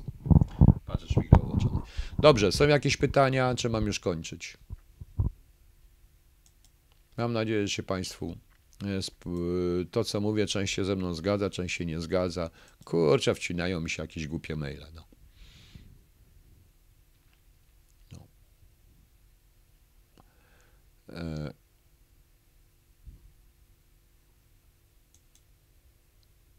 Między innymi to rozpracowanie psychologiczne Polaków powoduje sukcesy, jakie mają Rosjanie i Niemcy u nas po prostu. No, no właśnie. Dobrze, ja uważam, że Rosja i tak ogromne państwo nie może mieć innej władzy niż jak sila, inaczej Rosja się rozpada. Zawsze tak było, panie Koliku. Komeste, tak, oczywiście. Dlatego ja mówię po prostu z punktu widzenia osoby, dla której Rosja była przeciwnikiem. Rosja w sensie Kremlu, władza przeciwnikiem tyle lat, a nie, oczywiście nie wrogiem, ale przeciwnikiem. Bo pracowałem 23 lata prawie na te, praktycznie na tym kierunku rosyjskim że niedźwiedziem się nie walczy prosto w nos, bo nie jestem aż taki silny, w ogóle nie jestem silny, także to widać i to wiadomo, tylko trzeba sposobem osadzać go i tak dalej. Oczywiście, że tendencje rozkładowe, czyli po prostu budząc świadomość poszczególnych grup rosyjskich, powoduje tendencje rozkładowe, proszę Państwa. I to było widać za Jelcyna. Nie, niestety, część ta zachowawcza Rosjan y, zorientowała się i stworzyła Putina. Jeszcze raz mówię, Lenin, Stalin, Putin. To są te, w międzyczasie Breżniew, który jeden nie był na in po prostu. Nie miał in. Breżniewin się nie chciał nazywać. Natomiast jeszcze jest jedna rzecz. Jeżeli chodzi o serial Czernobyl. E, tutaj w Norwegii w zeszłym miesiącu, w, zeszłym, w czerwcu chyba kilka tygodni temu, dwa tygodnie temu były pomiary po Czarnobylu. Jest bardzo ciekawa rzecz, bo z tego filmu dowiadujemy się, tak prawdę mówiąc chyba po raz pierwszy, jak mniej więcej to było groźne. I jak tę prawkę dostaliśmy. Ja sam robiłem pewne badania, zresztą troszeczkę jestem ofiarą również tego w jakiś sposób, ale nikt nie zrobił badań, a jeżeli zrobił, to trzyma je tajne, na przykład, e, na przykład e, zagrożonych ciąży, około porodowych bądź genetycznych wad płodów czy urodzonych dzieci, wskutek właśnie Czernobyla, zwiększenia tego, bo to było zwiększone w roku 87 pod koniec i w 88 również w niektórych regionach Polski. Warto by to powiedzieć, proszę Państwa. Znam kontramundum i co? Właśnie. Co przeczytał, aby zrozumieć psychologię Rosjan i Niemców? Shadow SF. No proszę pana, dobrze, przygotuję taką, ale żeby zrozumieć psychologię, to nie jest takie proste. To trzeba również porozmawiać, nie tyle przeczytać, co trzeba poznać zarówno kulturę i przeczytać wszystko. Proszę państwa, jeżeli chodzi o Niemców, od Goethego do Mein Kampfu, poczytać trochę na ten temat. Również przemówienia Hitlera, no, czy pamiętniki Goebbelsa. A w wypadku również trzeba po troszeczkę tego, co mówił Stalin, ich polityki i tak dalej. Właśnie. No. W każdym razie Woda słodka czy są, czy odpowiedź na moje pytanie jest pada książka? Tak jest w moich książkach. I nie chodzi o to, żebyście kupowali moje książki, bo tylko pięć odcinków jest Sławomir Murawski, bo to jest pięcioodcinkowy serial Czernobyl.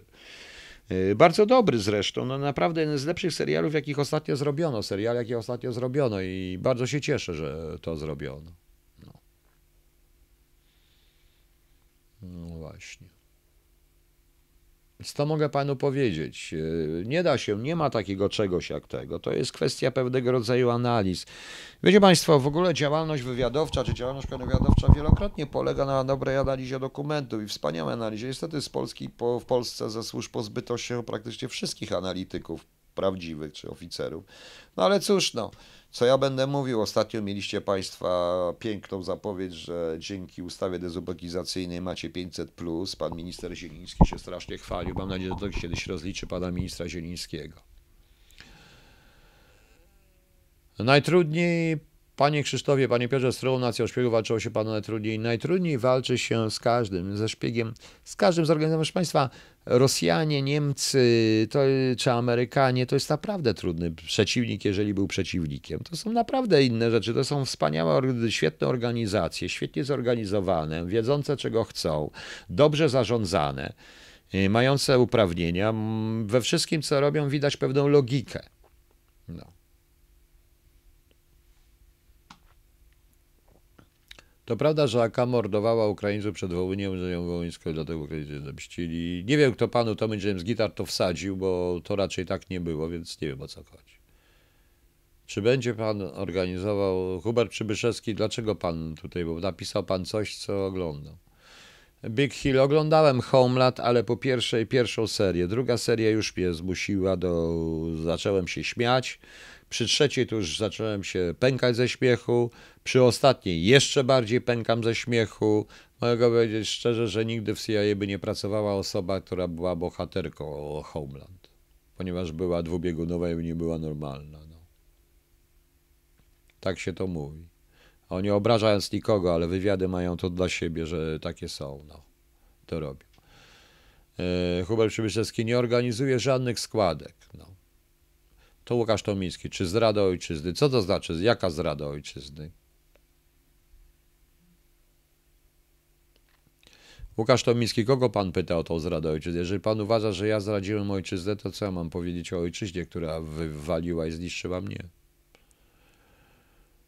E, nie oglądałem wypowiedzi Urbana na wybuchu elektrowni Czernobyl. Ja wiem, że to było w ogóle dla nas również i mimo, że pracowałem gdzie pracowałem, dowiedzieliśmy się o tym, to była tajemnica, widać wyraźnie, że Rosjanie przerazili się w ogóle temu wszystkiego. To świetnie wynika z filmu. Widać było wyraźnie gra, z jednej strony zsilili się na nowoczesne, na stworzenie nowoczesnego, demokratycznego państwa, z której strony, z drugiej strony zwyciężyła komunistyczna, aparatczykowska, partyjna mentalność stalinowców, jeśli chodzi o porozumienie Stalin. To pięknie widać. E, synapsy, no właśnie, czy ten wzrost jest od dawna spowodowany? Właśnie synapsy. Nie wiem, czy robiono takie badania i czy one są tajne, czy ktoś robił, ale ewidentnie to wiem również ze swojego prywatnego życia, że e, zwiększyła się ilość w roku 80, pod koniec 87, 88 roku zwiększyła się ogromna ilość ciąż zagrożonych, bądź też dzieci e, poronień, jak również dzieci urodzonych e, z wadami bądź genetycznymi, bądź wadami okołoporodowymi, czyli nie, w wyniku nieutrzymania ciąży. Y, nagle się to zwiększyło. Wtedy był tylko Czarnobyl, więc może zobaczymy. Kancer, dlaczego pan jest złośliwy, co? Mam pytanie. Szukam roboty. Można do pana dołączyć na dachach kancer. Jak pan szuka, ja nie jestem, ja jestem tylko pracownikiem najemnym, niewykwalifikowanym pracownikiem fizycznym w tej chwili, pracującym na budowie, co jest mi ciężko, ale pracuję, staram się. Miesiąc wytrzymałem, pewnie drugi i trzeci też jeszcze wytrzymam, a potem najwyżej padnę, to nieważne. Mam nadzieję, że nie padnę, bo mi się uda to wszystko, się uda przyzwyczaić, ale po co ta złośliwość? Kancer. Ja czytam między wierszami i czytam cudze myśli. Po co ta złośliwość? Proszę się zgłosić do jakiegoś pracodawcy. Ja nie jestem pracodawcą. No. Uważa pan, że nie kłamie? No. Etan Han, dziękuję, a przy okazji składam życzenia imieninowe wszystkim Pawłom i Piotrom w dniu dzisiejszym. W dniu dzisiejszym są Pawła i Piotra, więc składam wszystkim Piotrom i Pawłom najlepsze życzenia imieninowe.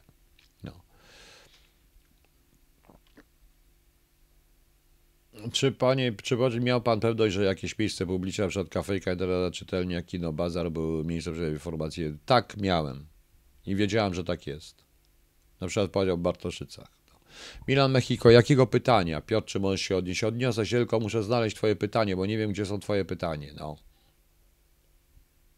Oglądałem, no i co? ten serial tutaj też, serial Amerykanie, no zaraz, zaraz, zaraz, zaraz, zaraz, zaraz, zaraz, znowu.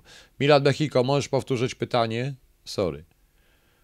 No to jak poważnie pan się zgłosi do pracodawcy, a nie do mnie. Ja nie mam żadnej, ja jestem tylko niewykwalifikowanym pracownikiem fizycznym, któremu ktoś płaci, z najemny, najemnym po prostu i wcale nie, na, wcale nie dobrze zarabia, tak jak mówię, ale innej możliwości nie mam i już. No więc o co chodzi?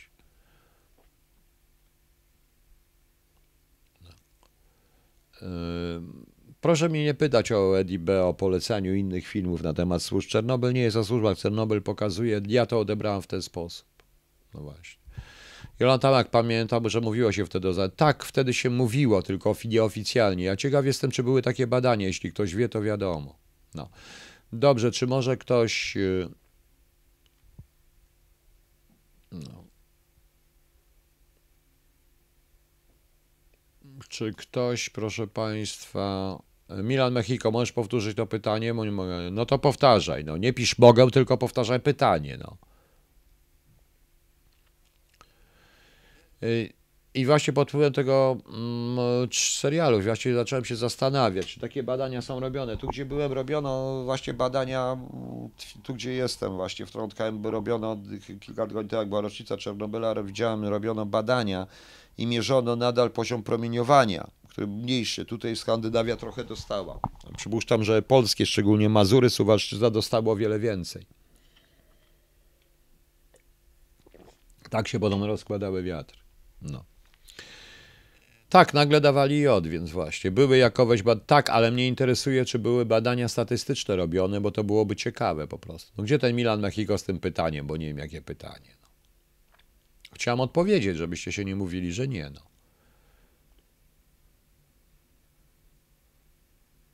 Gdzie pan pułkownik oglądał i tylko je pierwsze jest dobre, jeszcze do Najwer Grzesiu, Grzesiu pułkownik oglądałem. Tak, mówiłem. A, to właśnie.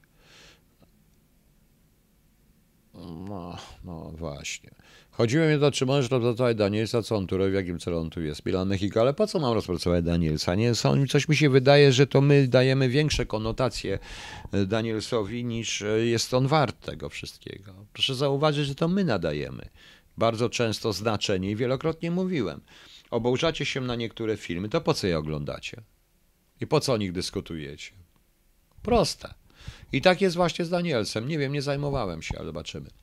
Syn bardzo panu dziękuję. Syn Paweł czy Piotr? No.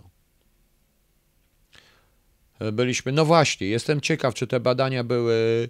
E, bo wiecie Państwo, rzeczywiście wzrost również zachorowań na raka, te wszystkie rzeczy powinno się to zbadać, bo wiecie Państwo, to jest tak trochę jak z tymi operacjami wywiadowczymi. Wydaje mi się, że to zresztą w tym filmie Czernobyl mówi, ten jeden z głównych, ten główny bohater, ten profesor, zresztą ze świetną E, świetna zresztą postać jest również tego wicepremiera, który zresztą chyba za to zapłacił e, rzeczywistości, który naprawdę się kurza niesamowicie na to, na to wszystko, mimo że jest aparatczykiem, jest dość cyniczny w tym wszystkim, ale naprawdę w pewnym momencie staje, ponieważ sam jest zagrożony. I ten profesor mówi wyraźnie, że to są rzeczy, które zobaczymy po latach.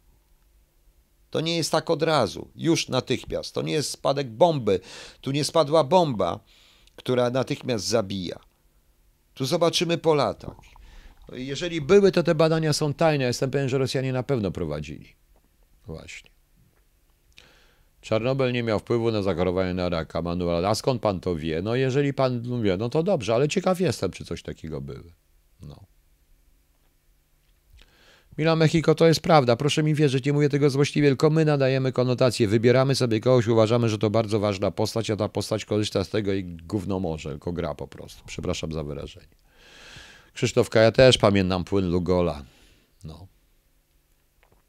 Hmm. z określonych terenów, to warto by zrobić. No. Urban wspomina Czernobyl, tak? Nie, no to jest. Ja nie, już nie, nie będę słuchał Urbana. On wtedy, ja pamiętam to, co on mówił wtedy. E, jest wykład na ten temat. Dobrze, jak pan poda linka, sobie obejrzę, bo sam ciekaw jestem po prostu tego. E, powiem państwu, że e, zresztą kiedyś Gorbaczow chyba usiłował porównać Czernobyl z inną katastrofą, Ameryce chyba jakiegoś promu czy jakieś rakiety, Apollo czy czegoś. I muszę powiedzieć, że trochę to głupie, bo katastrofa amerykańska nie wywołała takich reperkusji dla takiego obszaru i dla tego typu, dla tylu ludzi jak e, Czernobyl. Ale Gorbaczow też usiłował wtedy trzymać się tej propagandy. E, no cóż, no, Prawdopodobnie część tego filmu jest rzeczywistą spekulacją, ale film jest bardzo dobrze zrobiony. Mówię wprost, musieli za tym stać jacyś Rosjanie o mentalności Gary Kasparowa na przykład, no a inteligencji, no ale... Gdyż to, co on pokazuje i co ja odczytałem z tego filmu, to nie samą sensację na temat Czarnobyla, tylko właśnie pokazanie tragedii, determinizmu w ogóle, niewolniczego determinizmu Rosjan. To jest przerażające i dlatego wszelkie działania operacyjne, jak ja bym teraz robił, kierował jakimkolwiek wywiadem, to bym nastawił nie na tyle na umieszczanie szpiegów w Rosji, nie na działalność informacyjną, ale właśnie na tworzenie ośrodków czy próbę wydobycia Rosjan z tego niewolniczego determinizmu, z tego strasznego marazmu deterministycznego, wzbogaconego alkoholem. No, dobra. PT, a, a pan dziękuję pewnie za życzenie. Dobrze, macie jeszcze jakieś pytania?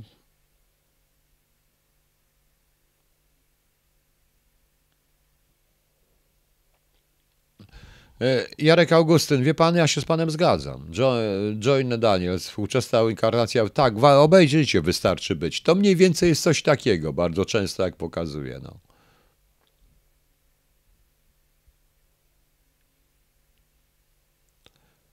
Ale nie aż taką.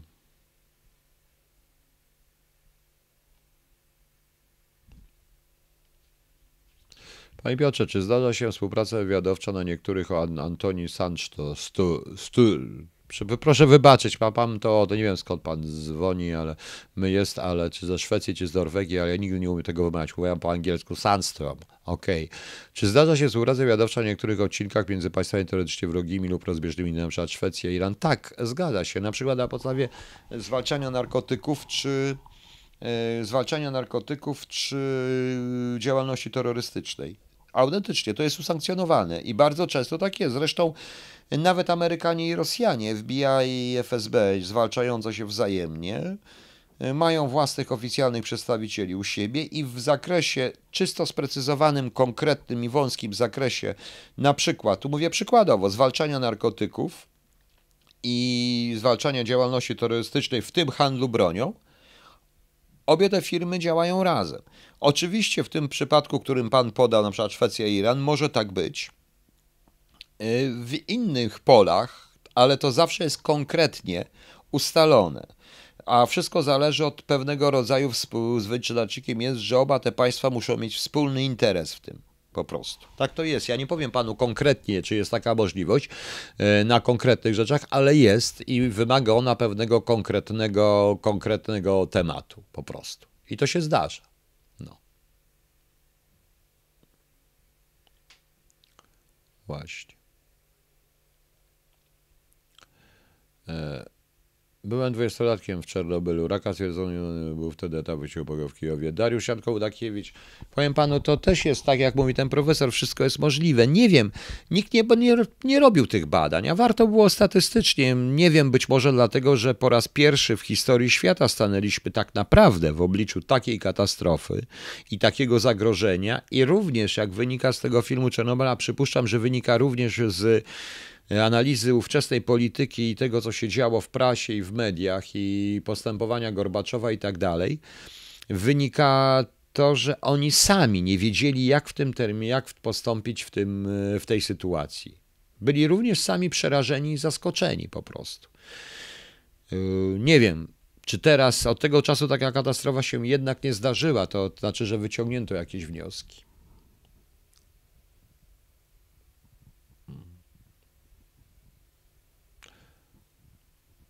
Co mama? Co z tymi antykwariatami w dobie cywilizacji? A dlaczego w dobie cywilizacji są także antykwariaty? Istnieją. Ja znam parę antykwariatów w różnych miastach Polski. Ten, o którym mówiłem, jest aktualnie. On jest położony w takim miejscu, musiałem go opisać. On jest położony w takim miejscu, w którym ten antykwariat jest rzeczywiście idealnie się nadaje na PZ. Okna wychodzą na obie ulice, ulice są spokojne. Pojawienie się kogoś tam budzi podejrzenie i obserwacji bardzo ciężko będzie to obserwować. Jest możliwości, wiele możliwości odejścia i zniknięcia po prostu. E, a czy pan coś wie o konsekwencjach kary Fukushimy? Nie, Adlu, tego nie wiem. To przy okazji, bo to naprawdę ciekawe. E, też rzeczywiście jest. A co tutaj ktoś mówi, nie, nie wybiorę się, ja nie mam ani pieniędzy na taki koncert, bo to jednak rzeczywiście nie zarabiam e, tutaj miliardów, jak niektórzy mówią, tylko starczy na życie oczywiście, przynajmniej, żebym nie umarł z głodu, ale jest jeszcze rodzina i to wszystkie rzeczy. Cały czas zresztą zwracam się z prośbą, jeżeli ktoś wie, że w Trądka ma jakieś możliwość taniego wynajęcia takiego mieszkania, żeby się zmieściła moja żona, dziecko, dwa koty i dwa psy i żeby się na to zgodzili, no wtedy to jest, będę wdzięczny do końca życia za pomoc. Już nawet jakby na piechotę, ja też nie prowadzę samochodu, nie mam samochodu. Może sobie kupię hulajnogę elektryczną. Jak zarobię, ale nie zarobię.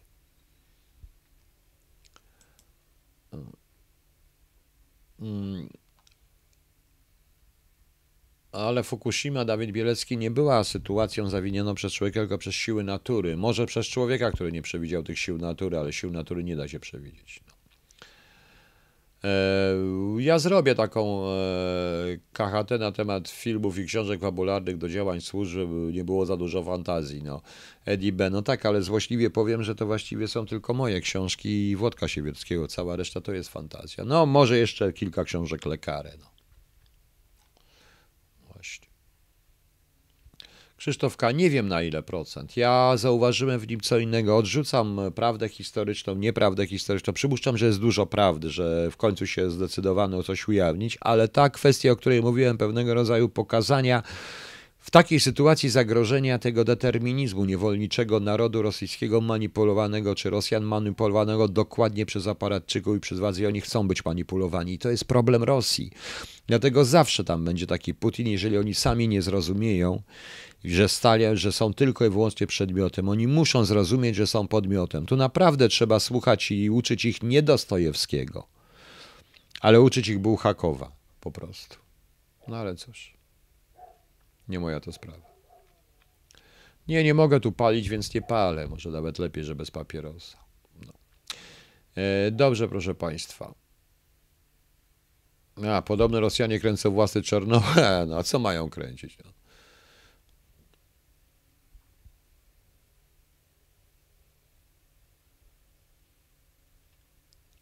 No cóż, no różne są analizy różnych oficerów. Nikt nie przeżył tej wojny. Wszystkie analizy trzeba brać pod uwagę i wszystkie trzeba właśnie. Eddie B. A na co się pan nie może doczekać, bo nie wiem. No. Co trzeba młotkiem? Jeść pan do Irlandii, kurka, szybko się pan ustawi, już wiem ja co piszę. Nie, tam do Irlandii nie pojadę, nie mam już pieniędzy tutaj. Zielony ludzi, gdy zaprawa panu posadę wywiadu w Polsce, przyjął pan? Nie. Nie przyjąłbym żadnej posady w tej w Polsce, ponieważ ta klasa polityczna nie pozwoli na zrobienie czegokolwiek. Przykro mi. Dlatego między innymi uważam, że powinno się wrócić do pracy u podstaw, a wszyscy Państwo jako lekturę obowiązkową powinni obejrzeć serial e, pod tytułem Najdłuższa wojna w nowoczesnej Europie. Ale nieważne, kiedyś też o tym porozmawiamy. Putin tak się nabotoksował. No.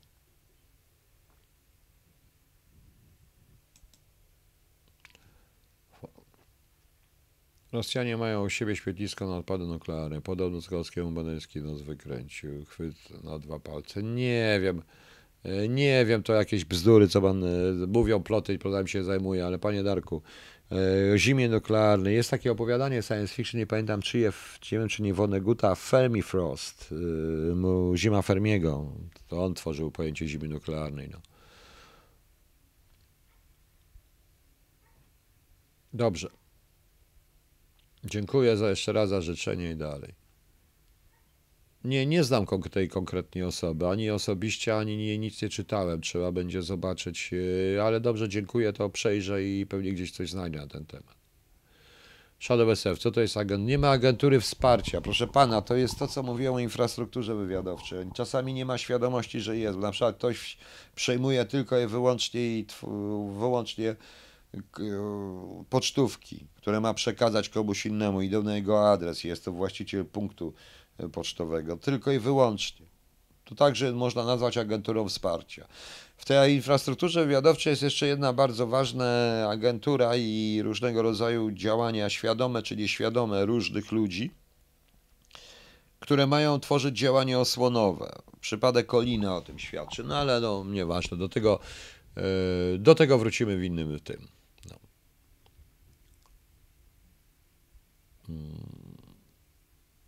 O wojnie nuklearnej, The Threats, no i jeszcze słynny The Day After przecież, jeden z lepszych filmów, który był na ten temat, o wojnie nuklearnej. Co będzie głosował na PiS czy PO? Babcia Kurka, dlaczego pani mnie o to pyta? Ja powiedziałem, konieczna w tej chwili dla Polski, żeby przetrwać, jest jeszcze pewna stabilność władzy. A znając sytuację i analizując sytuację w Polsce, zmiana władzy w tej chwili spowoduje, E, spowoduje tak totalną czystkę w administracji państwowej, że nikt nic nie będzie w stanie zrobić, nic nie będzie stałego, łącznie ze zmianą zarówno polityki zagranicznej, jak i, jakiej nie ma zresztą, ale generalnie na tej, na tej zasadzie. Nikt, nikt zdrowy rozsądek nie będzie wchodził i mm, stworzył pewne struktury, czy w ogóle w państwie, w którym się zmieni wszystkich urzędników i do sprzątaczki tylko dlatego, że inna partia wygrała po prostu. No. I już. A moje kat był ostatnio, no. A, chodzi Państwo ojczy o tych, o katów? Dobrze, puszczę zaraz na koniec.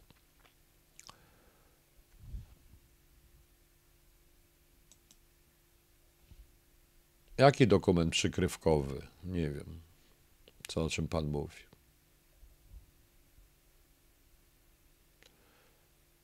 W życiu bym nie wrócił. Ja zresztą byłem przeciwnikiem i jestem przeciwnikiem PO. Z wielu powodów, bo zatem, proszę Państwa, yy, Państwo nie rozumieją, że to wszystko idzie bardzo często w poprzek tych partii politycznych.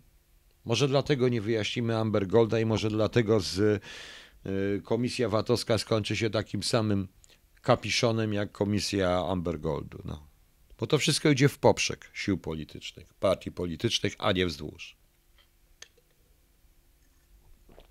Nie mówmy o tym zresztą. Poza tym.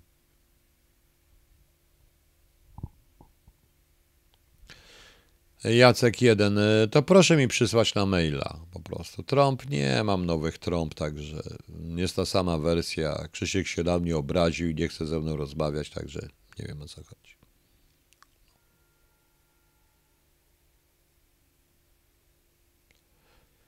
Mnie PO wyzwoli. Mnie PO wsadziło. Chcę wsadzić. PO mnie zniszczyło. No. Jest to tajne, panie Krzysztofie. Jest kilka sposobów, ale nie będę mówił o dokładnych. No.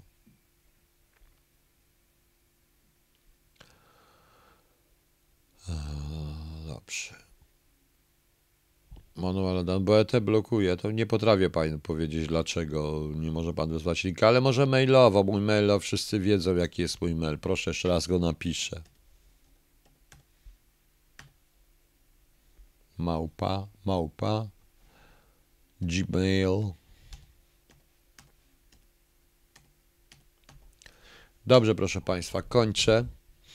Nie będę zmęczony. Jeżeli mówicie Państwo o jutro mam wolne, więc ostatni brzeg, no zgadza się. No tam jest właśnie, oto tak mottem jest ten T.S. Eliota. Była jeszcze powtórka ostatniego brzegu dwuczęściowa. No jeszcze jest Fall Safe, jeden z lepszych, ciekawszych filmów. W 2000 roku Clooney zrobił remake Falsafe'a z Henry Fondą z roku 64, zresztą świetny film Falsafe. Notabene, mm, nie 62 chyba to był. Notabene parodią Falsafe'a jest ten słynny Doktor Strangelove Kubricka, czyli jak przestałem się bardziej pokochałem bronią atomową, no ale to warto zobaczyć. The Day After był filmem który został puszczony przy pewnych skrótach i cenzurze w telewizji polskiej. Urban sam zapowiadał, że puści to, to bo oni uważali, że Reagan w ten sposób chce udowodnić, że istnieje możliwość ograniczonej wojny jądrowej. No ale to yy, nieważne. No. Właśnie.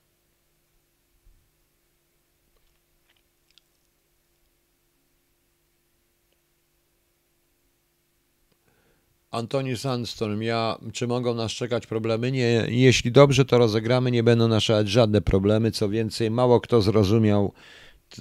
Dziwię się, bo pan prezydent Duda w ogóle nie zrozumiał tego, co mówił przy nim Trump.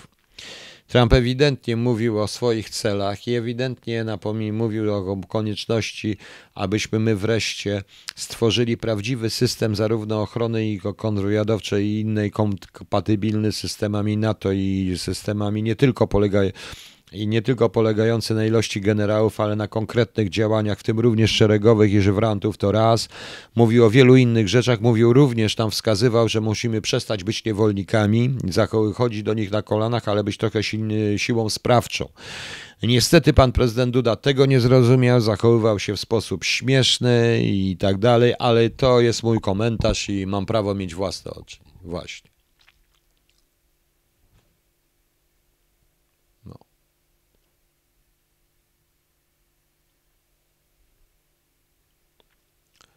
No, proszę Państwa, był jeszcze jeden film e, o wojnie atomowej, bardzo mało znany. Zaraz, jak on się nazywał? Jesień czy coś?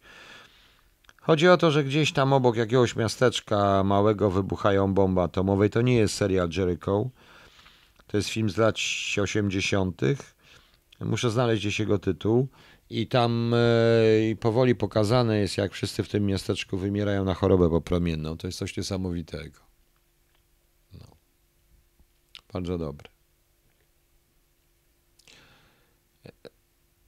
E, Falsafe, e, falsafe powinien być punkt bez powrotu w ogóle się nazywa, bo to jest sytuacja, kiedy przekroczono pewien falsafe, to jest to punkt bez powrotu, przekroczyły bombowce amerykańskie, no różne rzeczy. To naprawdę ciekawe. No.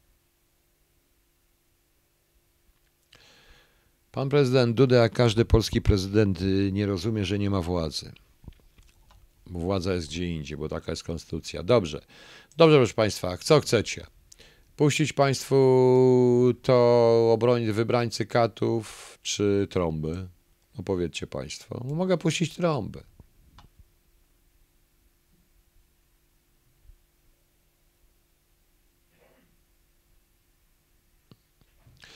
Suworow nie jest ruską rzutką, warto przeczytać. No.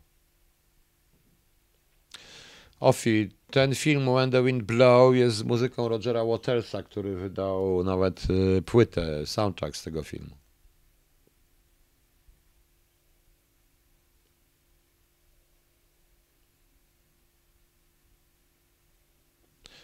No podobno. Trąby, no dobra. When the Wind Blows, zgadza się, to jest ten. Wybrańcy. Dobrze. A ja puszczę, mam dzisiaj imieniny, puszczę jednak wybrańców katów. Ok? Bo mi się one podobają. Szczególnie to solo, które Krzysiek zrobił wspaniale. No, uwaga, puszczam.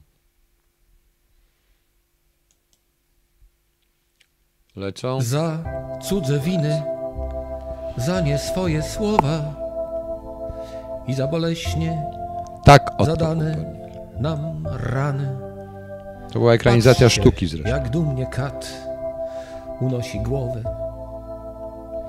A my za wszystko, za wszystko przepraszamy. Dziennik nie chce wspominać tego nazwiska. Władców, za premierów deale, za to, że klęczą, ale nie przed nami. Za prezydentów patetyczne chwile My naród. My zawsze przepraszamy. Miliony grobów, przestrzelone czaszki, niszczone co dzień pustymi słowami wybranych skatów jadowitej łaski, a my tych katów przepraszamy Dejawco. Na obcym niebie i na obcej ziemi. Ginie A nie, dziękuję jeszcze raz składam wszystkim Pawłom i. Piotrom najlepsze życzenia. choć wiemy, że śmierć niczego już nie zmieni. Testament, zgadza się z Pawłem Murawski. A Tak, ten film ma tytuł Testament, wspaniały zresztą. Mało znany, kameralny, ale bardzo dobry. Ten, o którym mówiłem.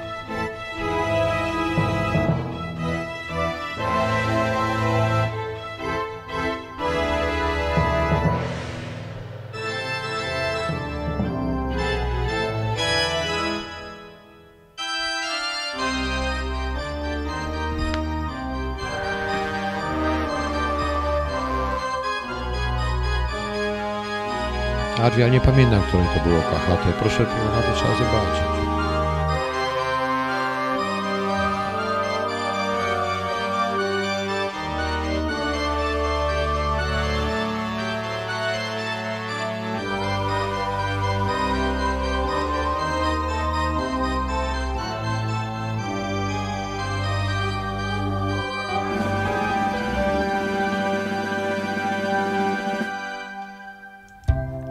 Czekamy na uznanie świata i dla honoru poświęcamy życie.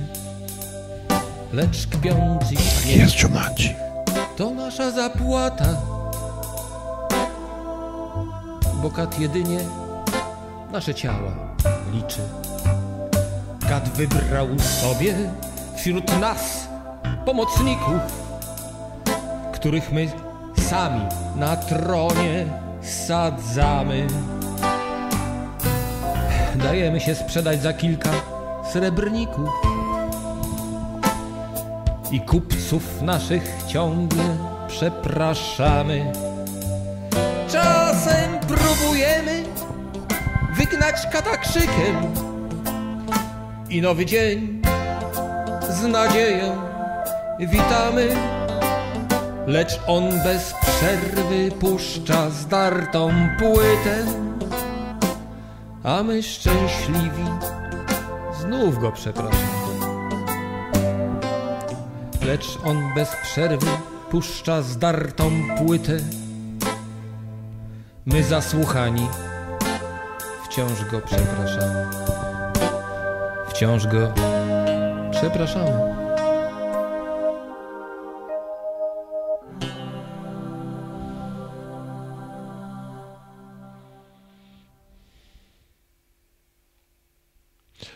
Dobra, skończyła się. Oczywiście, proszę Państwa, że tutaj ku- pan Jumanji 1980. Oczywiście, że Lacrimosa, ten fragment y, Mozarta, ten fragment y, y, ten fragment Requiem Mozarta wpłynął na to solo, bo o to nam chodziło. I to rzeczywiście Krzysio to świetnie zrobił. I to jest piękna rzeczywiście i to wspaniale to jest rzeczywiście. Moje słowa są tego. Cieszę się tutaj panu, że dostał pan choluba. Jak pan przebiegł przez te 700 stron grafomaństwa, to bardzo się cieszę. Dziękuję wszystkim za życzenie. Wszystkich raz jeszcze składam e, życzenia. E, Wszystkich składam e, życzy Piotrom i Pawłom życzenia imieninowe raz jeszcze. A dlaczego nie? Taki zarozumiały jestem w odluźnieniu. E, Dobrze, opalony. Tak, jestem opalony, wspaniale. Jak się pracuje na budowie i na dachach, to rzeczywiście się jest opalony. Natomiast może e, oto bąbelkie złe pytanie. Czy pan myśli, że te filmy miały wpływ na przywódców? One były wszystkie elementem określonej propagandy, tak jak Falsey był elementem doktryny MAD, czy Ostatni Brzeg. Tak samo elementem ewidentnej propagandy był Nazajo, czyli The After. Ja może kiedyś zrobię rzeczywiście o tego typu filmach, bo tutaj nie ma tego, to jestem ciekawy, czy się Państwu to spodoba. Dobrze, proszę Państwa. No. Jest pan znowu po, po, potrzebny. Komu jestem potrzebny? Tak, zanim Nie wiem komu. Sobie na pewno. No. Yy, także dziękuję Państwu. Dobranoc, do zobaczenia. Być może jutro zrobię KHT, już taką luźną rzeczywiście o filmach i o muzyce, może tą katastroficzną. Chcę jutro trochę popisać, bo chcę jednak, e, powiedziałem, sam jestem winien to po takim spotkaniu zresztą w Trondheim muszę powiedzieć, że rzeczywiście jestem winien to ludziom. Chcę wrócić i zacząć jednak pisać rozdział czwarty Choluba 2 ku przerażeniu ustawodawcy i wszystkich. No trudno i zobaczymy. Będziemy się martwić. Także dziękuję Państwu. Sorry za głupoty. Mam nadzieję, jak widzicie, przestałem zwracać uwagę. E, przestałem e, zwracać uwagę na troli. Niech sobie trolują, co chcą. Już. Mniej widzów, ale może i lepiej. Dziękuję Państwu. Dobranoc. Chyba jednak do jutra, ile jutro nadejdzie, bo w poniedziałek raczej już nie będę miał możliwości nadania. No. Dobranoc. Trzymajcie się. O, uwaga, zatrzymujemy.